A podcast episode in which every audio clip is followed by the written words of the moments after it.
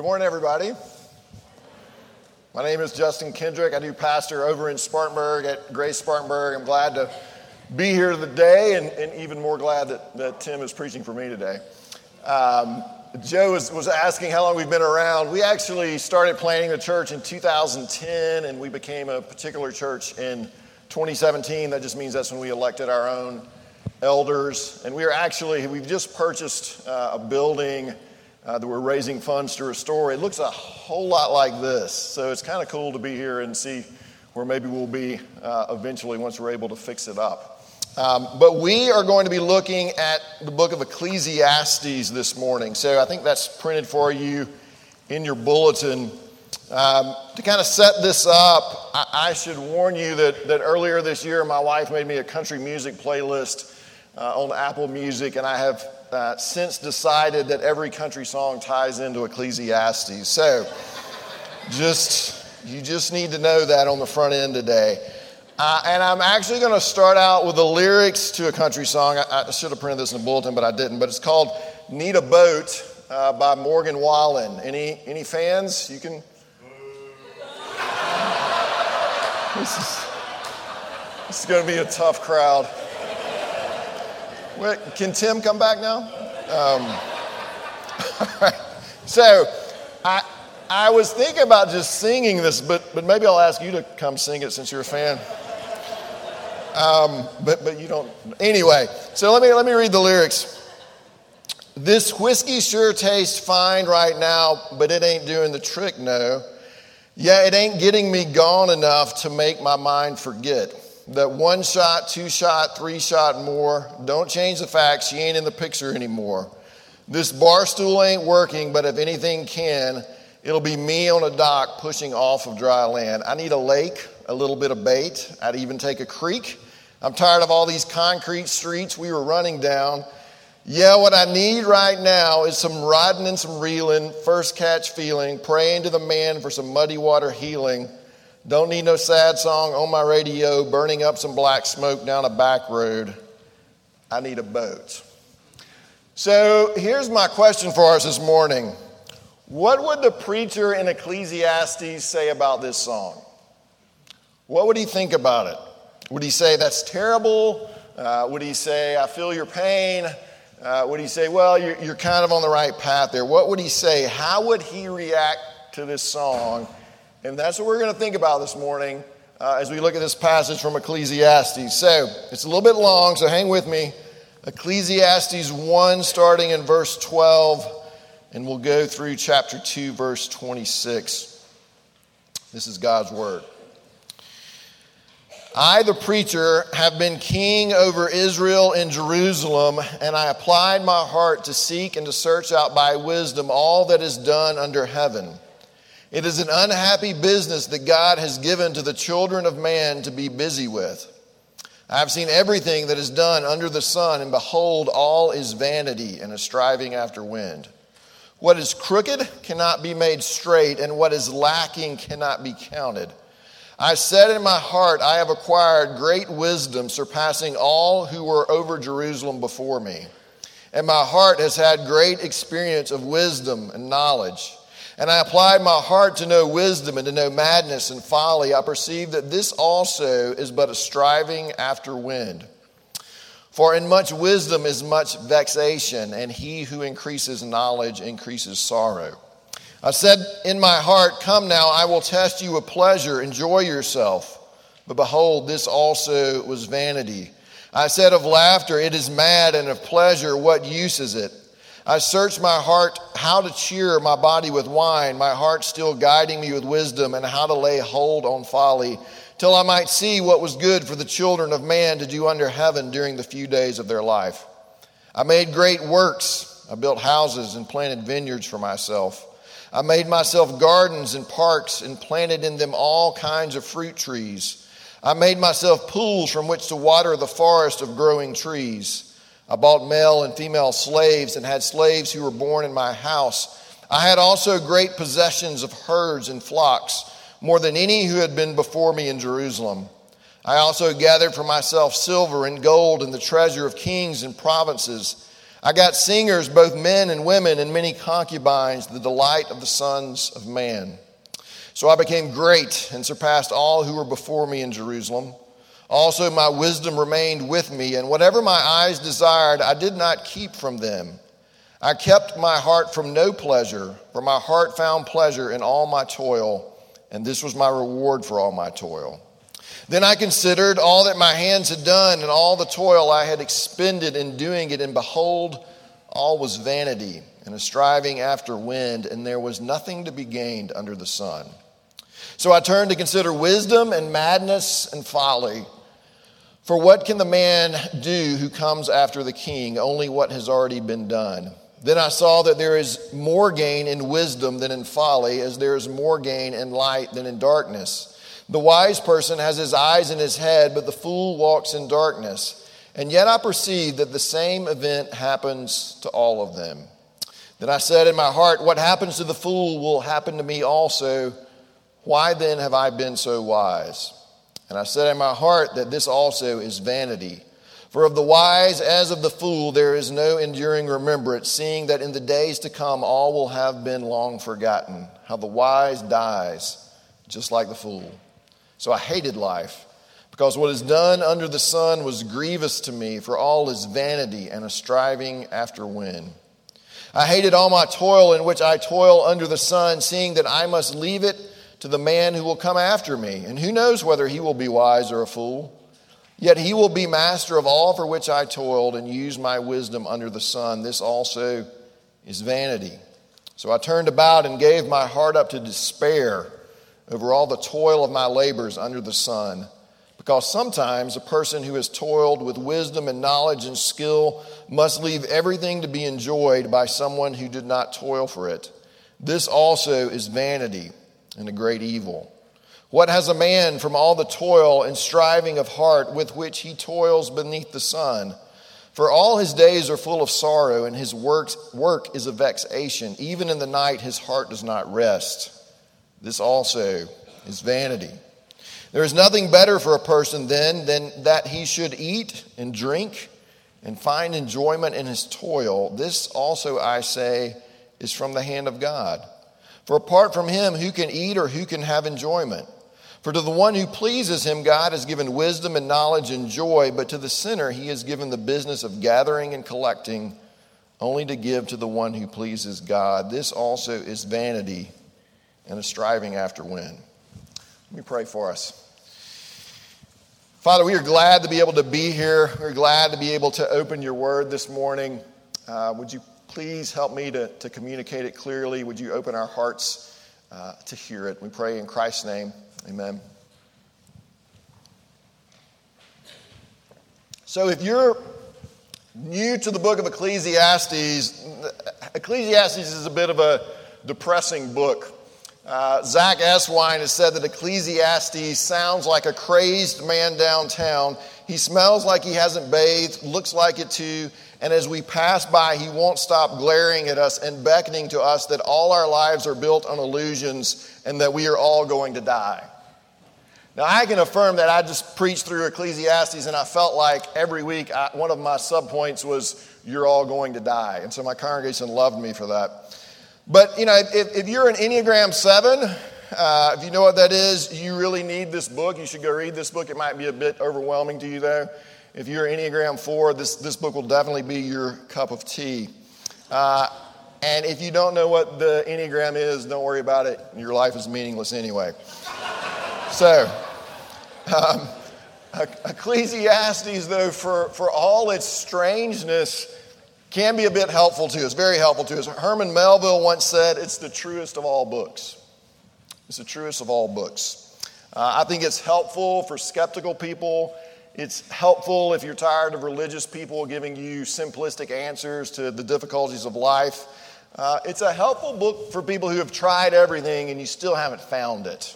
You feel like something is still missing.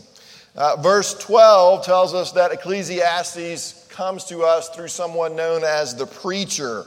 Uh, the word translated preacher is Kohelet. And while we aren't certain, this person could very well be King Solomon, but we don't know that for sure. But Kohelet, whoever he is, the preacher, as we will call him, is someone who has lived life. They are someone who has tried to suck the goody out of life, and they have reached some conclusions about life that they want to share with us. So here's what we're going to do we're going to look at the preacher's thesis, we're going to look at his test cases. And then we're going to look at his conclusions. And when we get to the end of all that, we're going to try to answer the question do I really need a boat? All right, so that's where we're going. First of all, the preacher's thesis. Uh, in, in verse 3 of chapter 1, which we didn't read, the preacher asks, What does man gain by all the toil with which he toils under the sun? Verse 14, I have seen everything that is done under the sun, and behold, all is vanity and a striving after wind. The Hebrew word that's translated vanity there is literally the word hebel. And hebel carries this idea that something is fleeting, that something is senseless, that something lacks purpose. But it literally means breath. Life is breath. You, you can't ever grasp it. You can spend years chasing after meaning, chasing after significance, and it's like trying to catch the wind. And at the end, what do you have to show for it? What have you gained? The preacher's answer is nothing. You don't have anything to show for it. There is nothing to be gained under the sun, he says. Everything is vanity and a striving after wind. Uh, believe me, he says to us, I have tried to find it.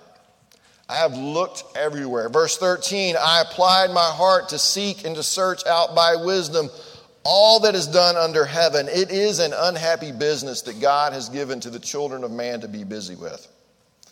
Now, the preacher gets that we may have a hard time buying that. We hear that, we're like, ah, okay, maybe that's, I'll find it.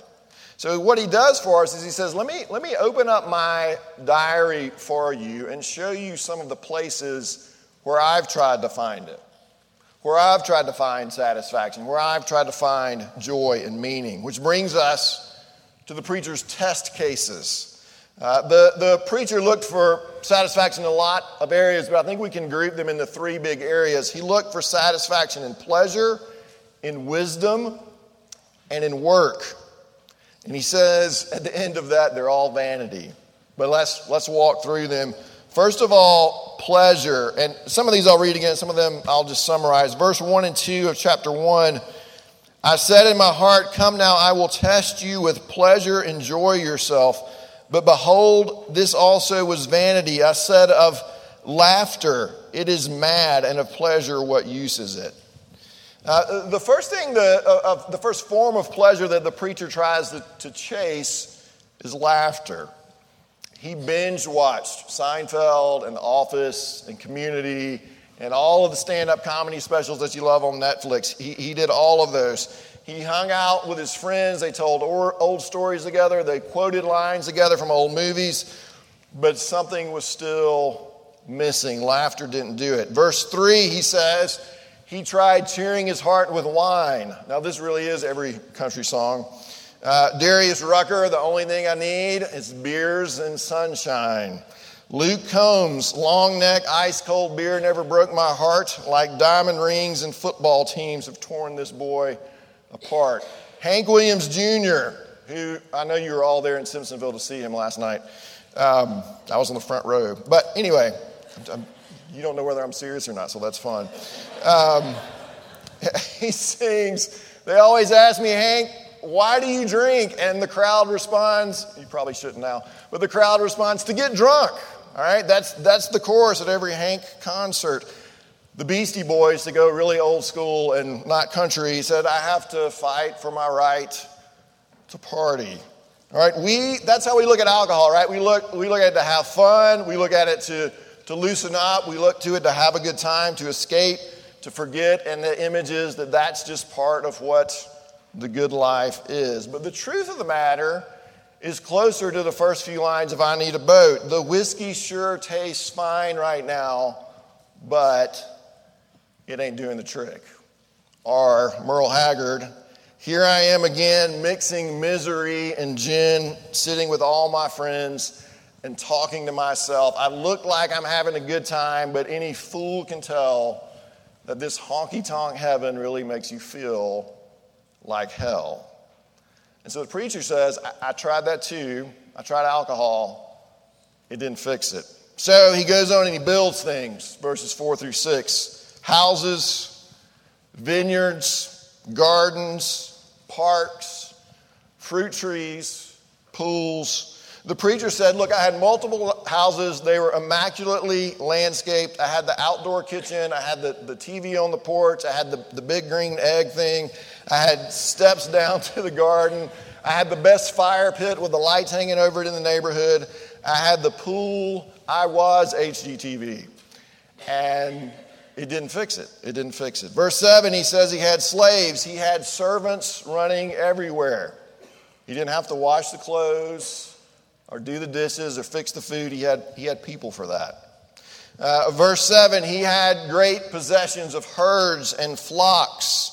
Uh, his wife kept bugging him for, for, for a third dog, and so he said, Oh, we'll, we'll have 20. He owned all kind of pets. He, he had more land and bison than Ted Turner. He, he did that. Verse 8, he gathered silver and gold and treasure. Uh, he invested in Bitcoin at the right time, and he, he got out at the right time. Uh, verse 8, he had singers, the Avett brothers, Kendrick Lamar, whoever. They came and they did a concert on his front lawn. He had somebody there every night singing. Verse 8 again, concubines. He had all the sex that he could ever desire. Verses 9 and 10, uh, uh let me read these. Verses 9 and 10.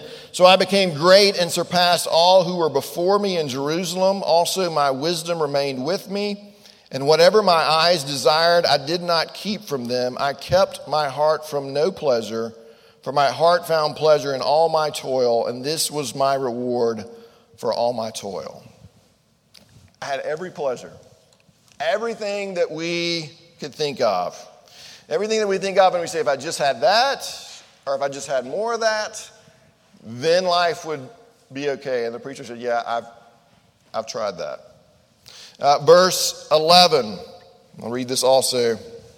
Then I considered all that my hands had done and the toil I had expended in doing it, and behold, all was vanity and a striving after wind, and there was nothing to be gained under the sun. No satisfaction, no gain. None of it did for him what he thought it was going to do. Uh, Matt Howell was RUF campus minister at App State after me and then at UT Knoxville. And he said when he was at UT Knoxville, the, the, the common refrain he heard from students who had spent four years chasing the, the college version of the good life was empty. Empty. I've chased it all and I just feel so empty. It's all vanity. John, John LaRue used to, used to talk about living in Mississippi and seeing uh, people going down to New Orleans for Mardi Gras and how excited and happy they looked on the way down and how exhausted and spent they look on the way back home. It's all vanity. Kenny Chesney, this is in your bulletin, said, One is one too many one more is never enough. Now, he's talking about tequila and nights with his lover, but it really could have been anything on Solomon's list here, right? One more is never enough. The last time I was at my parents' house, actually, the last two times I was at my parents' house, my mom made homemade blueberry crisp, which is just, it's just amazing. And I don't know about you, but when I eat dessert, I'll start off really fast because it's so good. And then I get about halfway done. I'm like, oh, I don't have much left and I want to enjoy this. So I start eating it slower and slower. And I like start cutting in smaller and smaller bites, trying to make it last. And then I, I finally finish. I'm like, well, I, I, should just go get some more. And so I, I go back and I'm like, well, I, don't, I shouldn't get a whole piece. I'll just get half a piece. And so I get half a piece and I eat that. And then I think, well, no one else is going to eat half a piece. So I should go back and get this half a piece as well and just finish it because one more is never enough. It, it's, it's just never does it. Pleasure doesn't do it. And so the preacher says, okay, I'm going to try living wisely.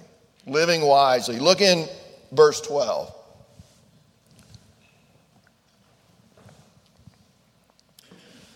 so I turn to consider wisdom and madness and folly, for what can the man do who comes after the king?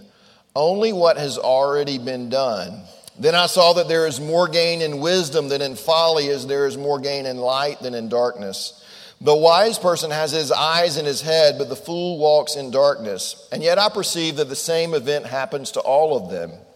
Then I said in my heart, What happens to the fool will also happen to me also. Why then have I been so very wise? And I said in my heart that this also is vanity. For of the wise as of the fool there is no enduring remembrance, seeing that in the days to come all will have been long forgotten. How the wise dies just like the fool. So I hated life because what is done under the sun was grievous to me, for all is vanity and a striving after the wind. The preacher tried living wisely, and he tried acting like a fool, and he concludes yes, wisdom is actually the better path. Everything that Proverbs says about the, the, the wise life, that is actually good. It is a better path. Planning your day, that's a good thing to do. Exercising, making it to CrossFit, closing all the rings on your Apple Watch, having a calendar and a to do list, setting life goals, having a strategic plan, meeting with a counselor, taking time for self care, learning and studying and growing, gaining knowledge. The preacher says all those are good things. It's wise to live that way. So if you're doing those things, then that's great. I'm, I'm glad you're doing that, the preacher says. But here's the thing both the wise person and the fool are going to die. So, what's the point, he asked, in trying to be so wise? Why not just act a fool? All is vanity and striving after the wind. Well, he tried pleasure, he's tried wisdom. Surely work is going to do it for him, right? Surely finding the right job will satisfy us. Don't we study and take out loans and take personality tests and shadow employers and take the needs of the world into account and we're trying to figure out what we're going to do that's going to fulfill us for the course of our career? Surely our jobs will satisfy us. Verse 18. I hated all my toil in which I toil under the sun, seeing that I must leave it to the man who will come after me. And who knows whether he will be wise or a fool? Yet he will be master of all for which I toiled and used my wisdom under the sun. This also is vanity. So I turned about and gave my heart up to despair over all the toil of my labors under the sun, because sometimes a person who has toiled with wisdom and knowledge and skill must leave everything to be enjoyed by someone who did not toil for it. This also is vanity and a great evil. What is a man from all the toil and striving of heart with which he toils beneath the sun? For all his days are full of sorrow, and his work is a vexation. Even in the night, his heart does not rest. This also is vanity. You know, I'm going to work 40, 50 years, and then someone else is going to inherit it all, and who knows, the preacher says, what they're going to do with it. I could build the most successful business in all of South Carolina, and the next guy could wreck the whole thing in a couple of months. Uh, we were in Boone for a time. I did campus ministry at App State. And we always love taking our kids to Tweetsie Railroad up there. Those of you who have journeyed up to Boone for Tweetsie yet. Well, when we were there, Tweetsie actually almost closed. And here's why. Over the years, as the owners died off and as their, the people that came after them inherited it, that land was split up into a lot of different parcels. And they were having a hard time agreeing about what to do with the land. Do we sell off our parcel? Do we keep bringing us to Tweetsie? What are we going to do? You have no control over what happens after you're gone. You, you just can't control it. And even while you and I work, the most satisfying careers will leave you with sleepless nights and tension headaches and high blood pressure. It's just the way it is. But we work and we work and then we make it to the top And what do we find there? Deion Sanders, former NFL and Major League Baseball player, he's the only player to play in a World Series and the Super Bowl. He says that after he won his first Super Bowl, he was the first person on the bus to go back to the hotel and the first person to sleep that night because he said he won it and it just wasn't as fulfilling as he thought it was going to be. He said he, had all the money, all the sex that he wanted, and it was all just empty. Eventually, he tried to kill himself by driving his car off a cliff. Kevin Durant, NBA's won at least two world championships. He was once asked why he was playing so angry and getting so many technical fouls and ejections. And he said, It's just my emotions and passions for the game. After winning that championship, I learned that much hadn't changed. I thought it would fill a certain void, and it didn't. Now, you may say, well, those are just professional athletes. What do they know? Um, how about Arthur Brooks? This is this quote's in your bulletin. You might want to, to find it. It's a little longer. He's a professor at Harvard, and he hosts the podcast "How to Build a Happy Life." So, it's his credentials, and here's what he said. Yet, time and again, I have fallen into the trap of believing that success and its accompaniments would fulfill me. On my 40th birthday, I made a bucket list of things I hoped to do or achieve. They were mainly accomplishments only a wonk could want. Writing books and columns about serious subjects, teaching at a top school, traveling to give lectures and speeches, maybe even leading a university or think tank. Whether these were good and noble goals or not, they were my goals and I imagined that if I hit them, I would be satisfied.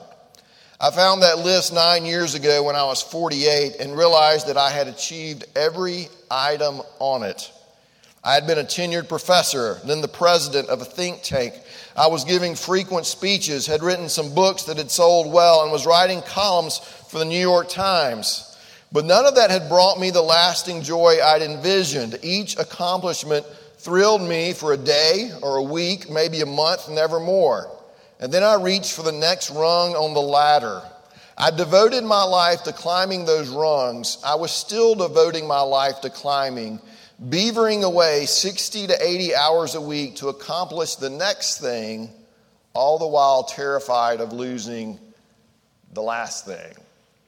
You've probably heard the quotes been attributed to different people. I wish somebody had told me that when you get to the top, there's nothing there. There's nothing there. Work is also vanity. All right, let's leave. Um, I'll, let Tim fix this. Um, so, so what's the what's the preacher's conclusion? What does he conclude from all this? Verse 17, he says that he hated life. Verse 20, he gave his heart up to despair. So, is that what he wants us to do? Does he want us to just give up to despair? Does he want us to be like Boris Becker, who was asked at one time after he won Wimbledon what was next for him? What was his greatest challenge going to be? And he said, It's finding a reason not to kill myself. Does the preacher want us to go that route? Does he want us to just give up, or does he want us to just ignore this all and eat, drink, and be merry? Because tomorrow you're going to die. You only go around once. You better take advantage of it. Well, Verse 24. There is nothing better for a person than that he should eat and drink and find enjoyment in his toil. This also I saw is from the hand of God. For apart from him, who can eat or who can have enjoyment? For the one who pleases him, God has given wisdom and knowledge and joy, but to the sinner, he has given the business of gathering and collecting only to give to the one who pleases God. This also is vanity and a striving after wind. Now, there's two things I want you to see in this, these two verses that I think will help us make some sense of all this. One is in verse 24. Do you see who shows up for the first time in verse 24? God shows up. It's the first time he's mentioned in the entire book of Ecclesiastes. And throughout the rest of this book, the preacher will continue to tell us that life under the sun is indeed vanity, but every once in a while, he's going to give us a hint. Every once in a while, the preacher is going to give us a hint, and he's saying, if there is no meaning to be found under the sun, maybe we should look above the sun. Maybe we should start looking somewhere else.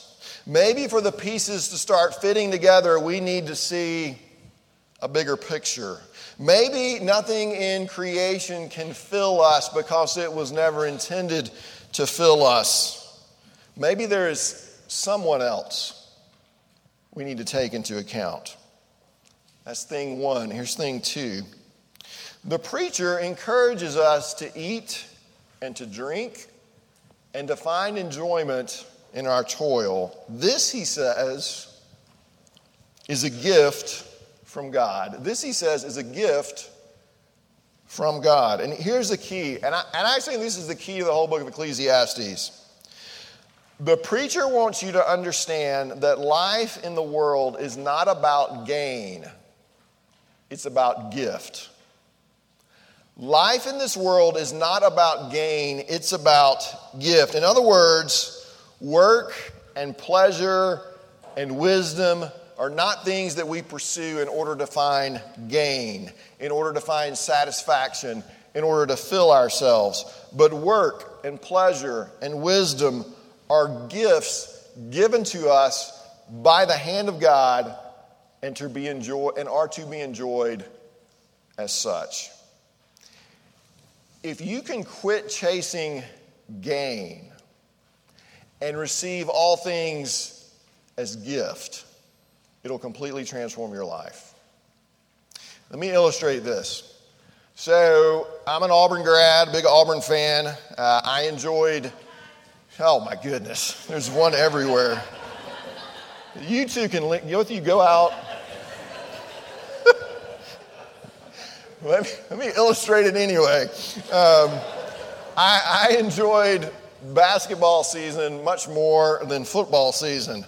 But this weird thing started happening at Auburn basketball games. People started wearing shirts with peacocks on them and bringing the students were bringing cardboard peacocks on sticks and bringing them to the games and waving them around. And one of the players who hadn't been there, you know, everybody's only there one year now, but one of the players like, I'm really kind of confused about what the mascot is which is understandable. You know, are we tigers? Are we war eagles? Are we, are we now peacocks? Like, what is going on with that? Well, the peacock thing was started by a guy on an Auburn sports podcast. And, and this is what he wrote. He said, A lot of Auburn fans kind of have this complex like Lucy's going to pull the football out from Charlie Brown at some point. Instead, Auburn fans need to walk around like peacocks, and we just need to be peacocking this season.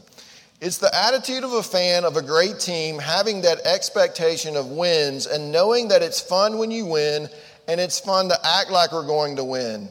Even if we do lose, I would rather have been positive about the experience than win and have spent that entire season expecting Lucy to pull the football.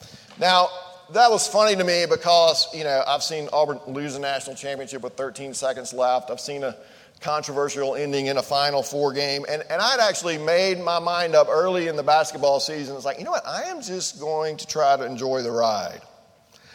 I'm going, I'm going to stop putting everything on us having to win this all and just enjoy the gift of a really good team. And it's a good thing I did that. But, um, and I think it was probably because I had been reading Ecclesiastes.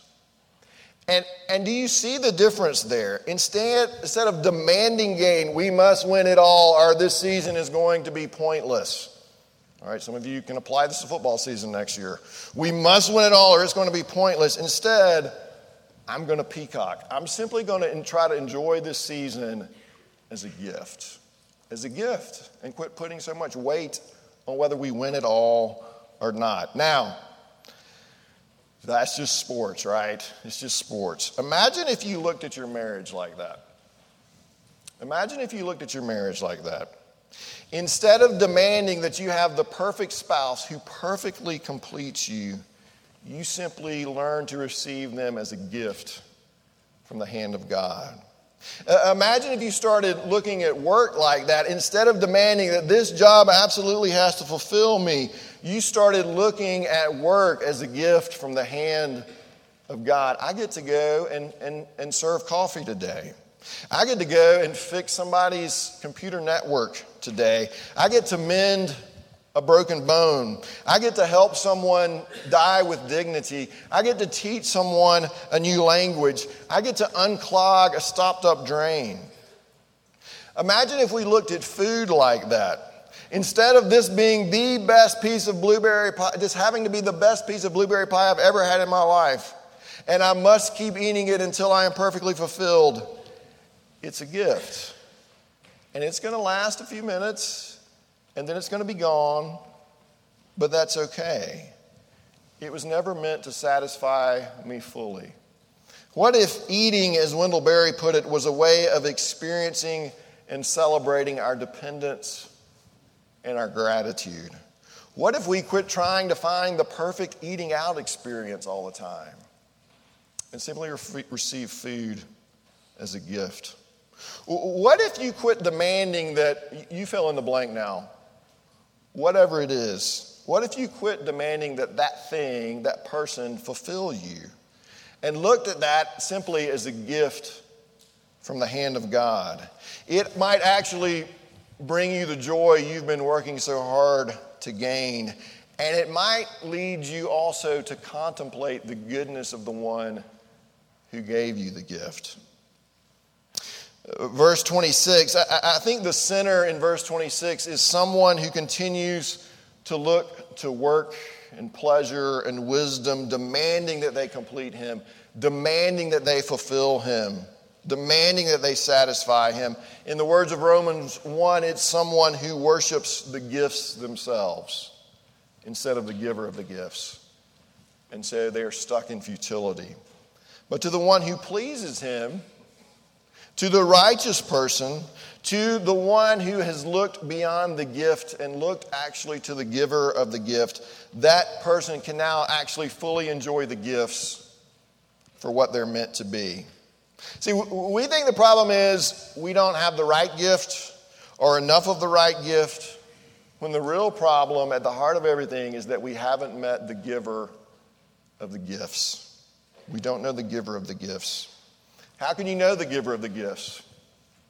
The wages of sin is death, but the gift of God is eternal life in Christ Jesus our Lord. Knowing God comes by receiving a gift, it comes by receiving Jesus and resting in Him alone. Well, let me wrap up the question you've all been wondering about. What would our preacher say about Morgan Wallen and his song Need a Boat. I think he would say, Morgan, you're starting to figure it out. You figured out that whiskey isn't going to fix it, and that's good. And you seem like you genu- genuinely enjoy boats and water, and that's actually a good thing as well. But don't stop with a boat. And don't think that the boat is going to fix it. But allow that goodness of a day on the water in a boat to lead you back to the one who gave you that day on the water in a boat. Let the gift lead you back to the giver and ask, How can I know him? How can I know him? Let me pray for us.